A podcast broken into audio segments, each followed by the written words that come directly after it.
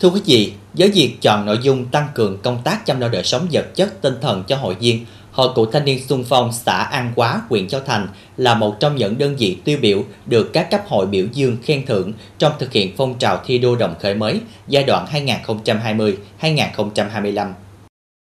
Ban chấp hành Hội Cựu Thanh niên xung Phong xã An Quá xác định việc tăng cường công tác chăm lo đời sống vật chất tinh thần cho hội viên, nhất là việc xây dựng nhà nghĩa tình đồng đội, nhà tình nghĩa cho hội viên nghèo gặp khó khăn về nhà ở để thực hiện phong trào thi đua đồng khởi mới. Bởi đa phần cựu thanh niên sung phong ở địa phương này đã lớn tuổi, sức khỏe yếu, thường xuyên đau ốm. Nhiều hội viên thường sống neo đơn hoặc thuộc diện hộ nghèo, cận nghèo,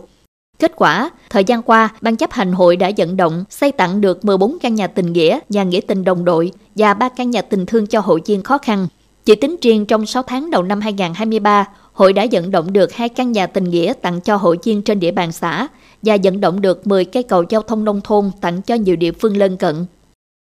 Là thanh niên xung phong, thời trẻ xung phong về già gương mẫu. Mình cũng làm cái gì thể hiện cho uh, xã hội sau này để làm gương cho thế hệ trẻ nó noi theo. Thì trong ban chấp hành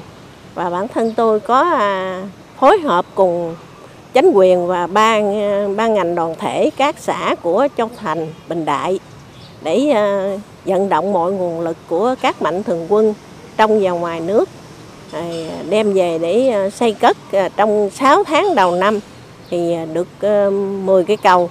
tổng tỷ giá là 1 tỷ 290 triệu đồng. Là vận động cho trong hội viên của và hội cựu chiến binh của ờ, Châu Thành, Bình Đại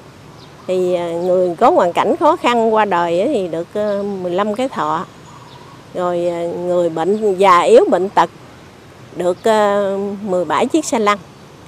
Rồi con em của cựu chiến binh ở vùng sâu vùng xa được 1.400 quyển tập. Rồi,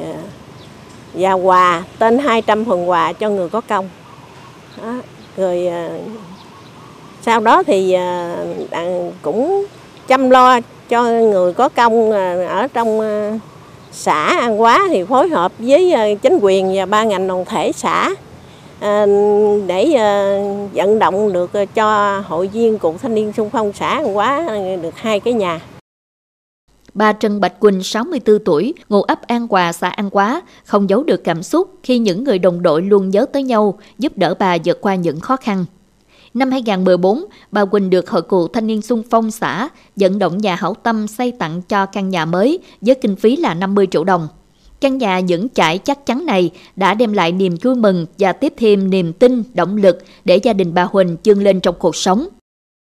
Hai vợ chồng già thì sống cái nhà ừ, coi bằng mưa dột nát hết trơn thì nhờ cô Ba Lành là chủ tịch hội cựu thanh niên xung phong xã coi như là xin tên tài trợ giúp đỡ cho căn nhà